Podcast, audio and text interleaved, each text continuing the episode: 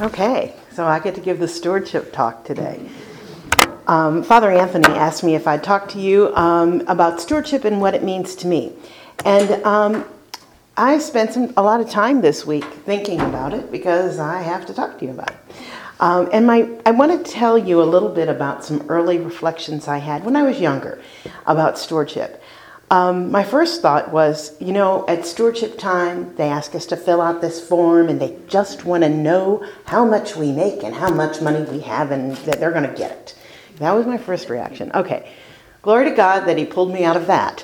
Uh, but then my next reaction was every time stewardship uh, came around, it was, it's okay, I'm doing fine. Uh, everybody else needs this message, but I'm just doing fine. And this week gave me a great opportunity to realize that stewardship isn't just about that check we write every every week or month, or however you do that. Um, we all know it. We've heard it before. Stewardship is time, talents, and treasures, and we know that. But I don't know if we ever have, uh, if we break it down to come to the realization that each of us struggles in an area, be it time, be it talent, be it treasure. And that maybe the saints get it all right. But I know I have some things that I can do. And uh, I look at this kind of like the, the stewardship trinity uh, uh, time, talent, and treasure. And if you remember when we started our uh, NCD process, where we were, we had a bucket, and each stave in the bucket was a thing that we did at church, our structure, our um, worship, and we measured ourselves against each stave. If we do the same thing with time, talents, and treasures, we can find out where the weak link is and we can work on that. Um, when it comes to talents, I think it's kind of the easiest thing. We all kind of know what we're good at. Okay, give you an example. I was working with the uh, booth last week at OCAF, and all these people came up and they were looking at the Greek pastries and they were going, Oh, this is so great. Did you bake these? And I said, No, thank goodness I did not bake these. These are very good. And they were baked by the people in our church who can bake. I don't have that talent. With regard to singing, I would love to sing praises to God. I love God. I want to sing praises to Him in the choir. But you know what? Voice, not good. So, singing, I will hope that in my heavenly voice I get a good one and I can sing like the angels. But for now, no singing. I can do a little computer work, I can do a little communications work. And so, those are some talents the church needs, and I'll put them to work there.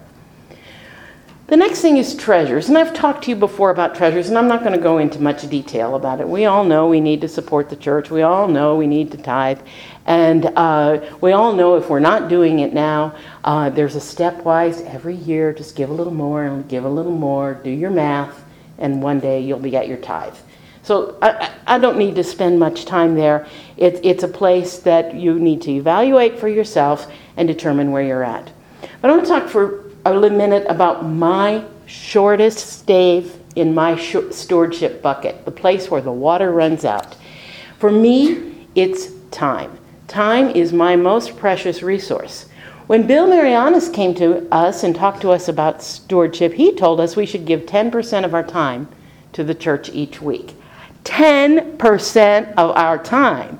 And all I could think of was, oh my gosh, I'll never see my favorite TV programs again if I did that. Uh, certainly for me, it's a struggle. We all do. We all have issues with, with e- any one of these important staves in the stewardship uh, bucket.